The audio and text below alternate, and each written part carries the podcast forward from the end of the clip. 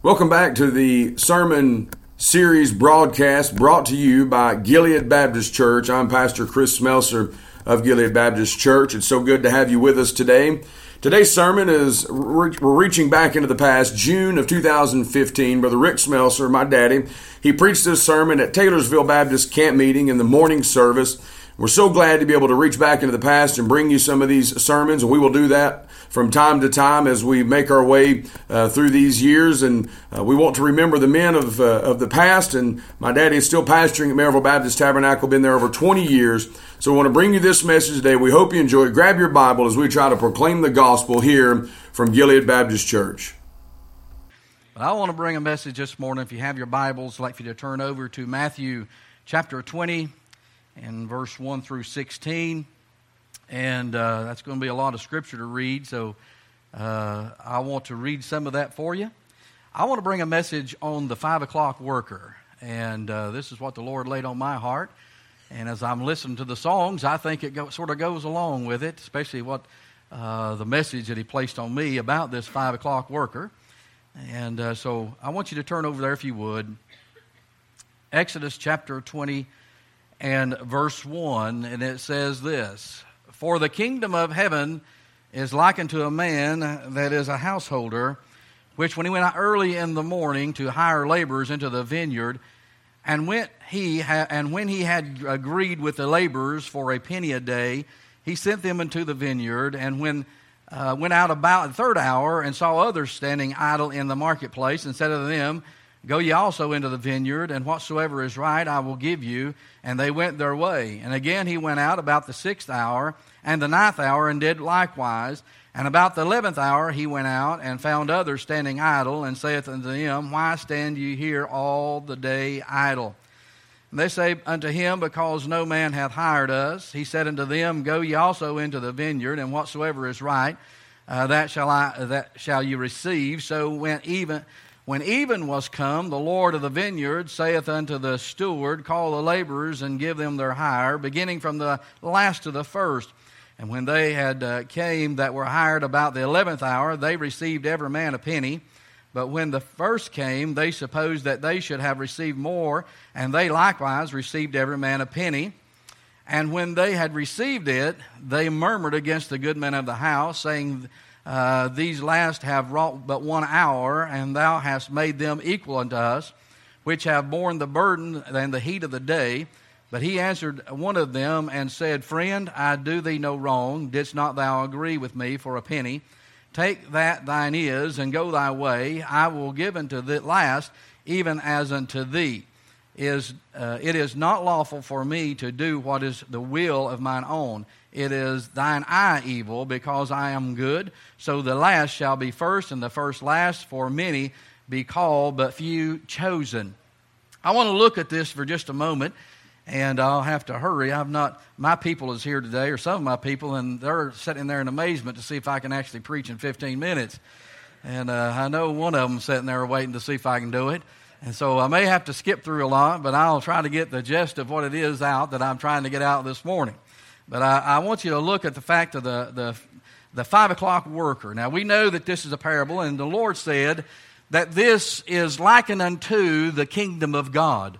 And we also know that this is a uh, parable or the last words uh, that the Lord was saying. I thought it's important, and I, I took a time in my life to go through the scriptures and find the last words that Jesus was saying uh, through the last week of his life. And it would really uh, bless your life if you ever get in the Bible and you go through and just find the last week of his life and what he was saying and what he was trying to get across. You'll find that most of the things that the Lord was saying was, I don't want to walk beside of you anymore, I want to walk in you the disciples was used to his physical presence and he was trying to get across to them that I'm no longer going to be with you, but I'm going to be in you. And that's a hard thing to understand. Even for the Christian today, it's a hard thing to understand that the Lord lives in us and he, he walks beside us. Don't get me wrong. That's a good analogy, but he also lives in you. You are his tabernacle and so he lives in you. And we want to, uh, fo- we could focus on the grumbler, the one that's complaining that came back and said, well, we all work worked and, and we've been out there in the heat of the day and you gave this guy the same amount that you gave us. And so you could, you could focus on the grumbler, and there's a good message in that. But I don't want to focus on that. I want to focus on the fact that the Lord said the kingdom of God is likened unto this, and then He gave this parable and his focus was on that five o'clock worker, the one that came at the 11th hour. The Jewish workday started at six o'clock in the morning and it ended at six o'clock in the evening. And so these uh, fellows uh, that was standing out there uh, were there at five o'clock, and the goodman came again and, and hired them at five o'clock. And you say, why, why in the world would he do that? Well, that's, a, that's what God was trying to get across, and I want you to understand that this whole parable has to do with the grace of God. That's, all, that's what it is the Lord is trying to get across His grace. And so I want to look at it in that focus that it is the grace of God. And I want to also say this that uh, sometimes we could sit there and look at this complainer and we could figure out things that he's complaining about. Uh, but I, I, want you to look at it in this light, in the fact that if you had a, just in our area, there was a 93 year old man gave his life to the Lord. I mean, people have been praying for him and praying for him. He's a pastor in our area a church just right down below me. And he'd, he would come to our camp meeting, and he, his son would, he's a preacher, and he'd come there in our camp meeting and say, Pray for my dad. He's, he started out saying, Pray for my dad. He's approaching 90 and he hadn't been saved. And then he'd come uh, the next year and he said, My dad's 91 and he still hasn't been saved. And then he'd come the next year and say, My dad's in the hospital. Don't know if he's going to make it. He's 92. I want you all to pray for him that he'd get saved. And then his dad turned 93, and the preacher came around. He said, I got a good testimony to tell you that my dad, at 93 year old, down at the hospital, he got saved, gave his life to the Lord. I was there when it happened. He said, It's blessed me. God has blessed me. Saved my dad. 14 days later, his dad is in heaven. And that would be the same thing as this complainer complaining about God choosing that five o'clock worker. I mean, we could look at that old man and say, you listen, you wasted your whole life. You sat around and did nothing for God. You didn't do anything for God's kingdom. And all of a sudden, you're going to shout in the streets of glory. And I want to say this, uh, when you enter those gates, I mean, you're going to be shouting whether you want to or not. And so that old man is shouting through the streets of glory. But I want to look at something here just a minute. These, uh, uh, these 11 o'clock workers are 5 o'clock in, the, in our time. The 5 o'clock uh, workers, I want to look at Jesus Christ and I want to say this. First of all, God picks those, the Lord picks those uh, that no one else wants. That's the way He is. God always picks those. He always has a peculiar passion for those that uh, just seem to be forgotten. That's the way the Lord is. Just those that seem to be forgotten. God always has interest in those folks. Uh, and I got a reason for saying that, but uh, God always has uh, interest in those that's forgotten. It's our Lord that walked up to that leper and touched his skin that nobody else could touch, uh, but he touched, he had compassion and touched that leper that everybody else was running from. It's our Lord that knelt down at that prostitute when everybody else was running away and they wanted to stone her, and he said, Your sins be forgiven. And he looked at the rest of them and condemned them. It's our Lord that uh, we heard it preached the other night uh, that that woman that had the issue of blood, uh, uh, that she made it to him and touched the hem of his garment and she was made whole. And he turned around and did not rebuke her in the fact that I'll take that healing back, but he said, Your faith has made thee whole. Let me tell you something. God, it was the Lord uh, that put his arms around an old sinner named Zacchaeus and asked him to come down out of that tree. He said, I'm going to go to your house today. I mean, that's our Lord. He always has compassion on those that are outcast. He always. And you want to know where you'll find the Lord? You'll go down at the back of the line where everybody is that everybody's forgot about, and that's where the Lord will be. Uh, the Lord's going to hang around those folks that's crying. The Lord's going to be there with those folks that's weeping. The Lord's going to be there with those folks that's got a heavy heart. And I want to tell you this morning, if you're here and you're in this service and you've got something that's bothering you, got a heavy heart, uh, something that's troubling you, let me tell you that God is interested in you. Uh, he wants to talk to you. Uh, he wants you to come to Him this morning. He's interested in you. I want to say this in three things, and then I'll be out of the way. Uh, what society sort of kicks out, the Lord puts in. And what the world writes off, the Lord picks up. And these uh, workers, they were three things that I noticed about this five o'clock worker. I, I fit the category perfectly. The first thing were they were unable. That's the reason they're standing there in line. That's the reason they haven't been taken. They weren't just looked over and, and said, hey, I don't like the way you look or anything. No, they were unable to do it. In other words, uh, they might have a, a, some kind of disability. They might have been crippled a little bit.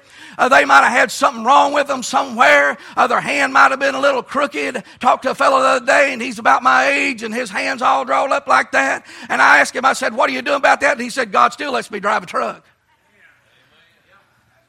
I mean, you can drive a truck for God if your hands are like this. I mean, you can do that. Uh, the, the Lord comes by and says, That's all right. I'll take that disability. I'll put you on the van, driving the van. You can still drive the van. Let me tell you something. They might have been crippled. Uh, they might have been unskilled. Uh, I mean, they ha- didn't have a lot of knowledge about what he's saying. I need this done and I need that done. And they're sitting there telling the goodman of the house, I don't understand how to do that. And God says, Come on. I will use you anyway. I'll put you in some place I mean, you might be the water barrier for the preacher. You might be the one to carry his coat. Uh, uh, you might be the one to carry his jacket. And I did that for years at my church. I was the one that carried the preacher's water. I was the one that picked his Bible up when he left it laying on the pulpit.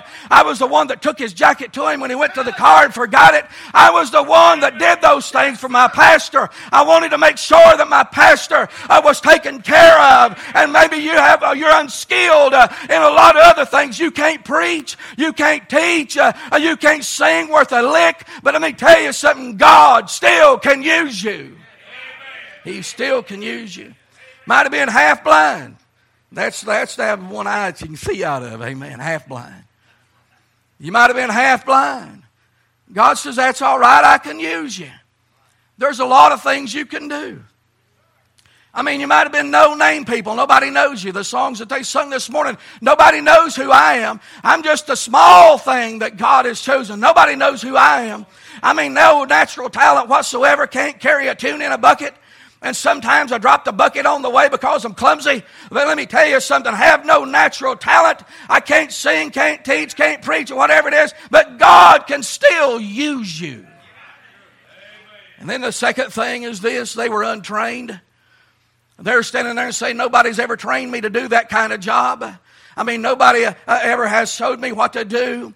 I mean, let me tell you something. The Lord looks at him and says, Don't you worry about that. Uh, the first shall be last and the last shall be first. Uh, you just come on and we'll find somebody to train you. You go out there and pick up on the, uh, one of those guys out there and get right beside of them and you do exactly what they're doing. Let me tell you something. God's calling some of us to be trainers. There's people out here at five o'clock. They're still standing out there in the line. You got some children that's here together in this morning that's still standing in that five o'clock line. Uh, everybody looks over them because they're small. everybody looks looks over them because they don't have any ability and they don't have any talent yet. But one of you old, old heads ought to get one of them aside of you and you ought to start telling them how to do things and show them. You say, How in the world do you know that? Listen, when I was just a little old boy, junior in, in Sunday school, I had an old gentleman in my church. Uh, he was a good tenor singer and he come to me and he listened to me sing. He said, Son, uh, I think you can help us in the choir if you'll just come on up there and stand next to me. Brother Les Whaley was his name. Uh, I went up up there and started standing next to Les Whaley,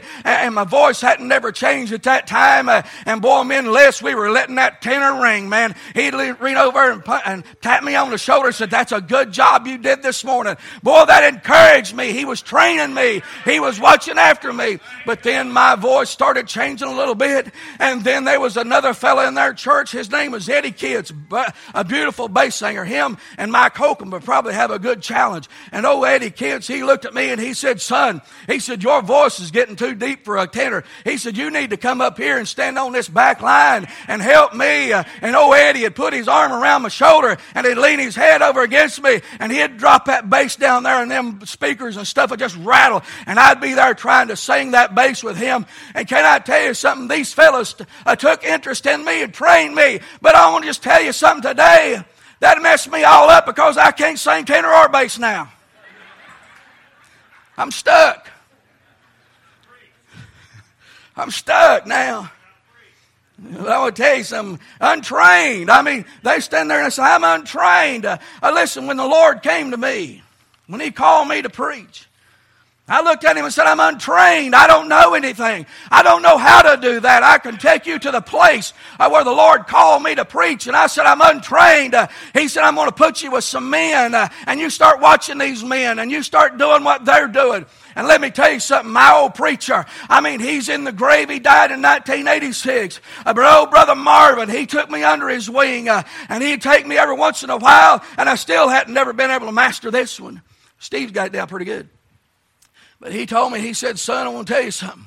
He said, whenever you get up in front of that congregation, he said, you leave them hungry. He's from South Carolina. There's a quota and hungry. Some of you folks from South Carolina, you might know what I'm talking about. He said, you, whenever you get up there, he said, uh, when you sit down, you leave them hungry. He said, they'll want to hear you get back up again. He said, but if you overfeed them, he said, they don't want to hear you no more. And he said, you don't, your message should never be no more than 20 to 25 minutes. I ain't been able to get that one yet. I'm still, I'm going to, well, when the yellow light's on, I got to go. Told you. I get to my last point. Let me get to my last. They were undesirable. They were undesirable. We uh, were talking about a while ago. There was a bunch of beggars. That's what. Can I just go ahead and tell y'all something this morning? This will be this will be the gist of this point. Can I just tell y'all something? Y'all a bunch of misfits. You know that? The world's done wrote you off. You're a bunch of fuddy duddies. You know that? I mean, these people, this world, watch your car come into this camp meeting. You done been wrote off that you're a fuddy duddy, you're a nut, and that you're one of those fanatics, that you don't know what's going on, that you're weak minded, uh, uh, that you don't know nothing. Uh, you're relying on this uh, superficial God uh, that's supposed to be leading you around uh, and putting you places like that. I mean, the world has got you already put in a capsule and they done said that you are a nut. Can I tell you this morning that you're all a bunch of misfits? God chooses misfits. He looks for the five o'clock worker. That's what they were, misfits. That five o'clock worker was a misfit, and God chooses those misfits. And now you say, why? How do you know that? Hey, you're looking at one right here. Hey, I was, I was born in the hills of Tennessee. I was raised in, on a little old farm. I, I was raised on the last house in the holler. I mean, the sun didn't shine till high noon. Uh, I mean, nobody knew where I was at.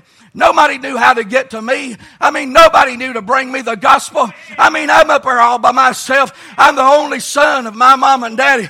Nobody knew how to get to me. Uh, but one night while I was laying there in my bed, Hey, the Lord came walking into my room. Uh, he found me in there. Uh, he saved my soul. Uh, he put a desire in my heart to have a searching for God. Hey, this old misfit I started looking for God. And how I can work for God. I mean, I was a misfit. I just want you to know that. I'm nobody. I just want you to know that. I was raised on the farm, and listen here, this is what makes it even better. Hey, we'd have, I raised pigs a few cows. Hey, but every once in a while in that litter, there'd be a runt come along. You know what you have to do to that runt? You got to take special care of that runt. I mean, he'll get rooted out and he'll die after a while because he'll starve to death. He won't have nothing to eat. And there'll be nobody to take care of him. Mama won't take care of him. The other little ones are stronger than he is, and they'll push him out and he'll die. Hey, let me tell you something. You know what you're looking at this morning? I'm the run of the bunch. Amen. I'm the run of the bunch. And you know what God does to me? he picks me up. He treats me special. I don't know. I, have looked at all these people out here and my light's on red and I got to go. But I'll just tell you this. I didn't know that he had this many children because I thought I was the only one. Hey, you're looking at a five o'clock worker. I'm a misfit. Amen. I don't fit into the world. And some associations I don't fit into. Hey, there's some churches I don't fit into. I went and preached at one church and I happened to look over there at the piano. I got to go, Steve. That light's on.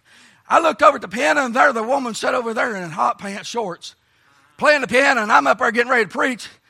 And I'm like, I don't know, Lord, if I can go through with this. I mean, I don't know if I can handle that or not. Let me tell you something. I don't fit into a lot of areas. I don't fit into the world. Uh, but I'm glad I fit into heaven because I'm going there one day. Amen.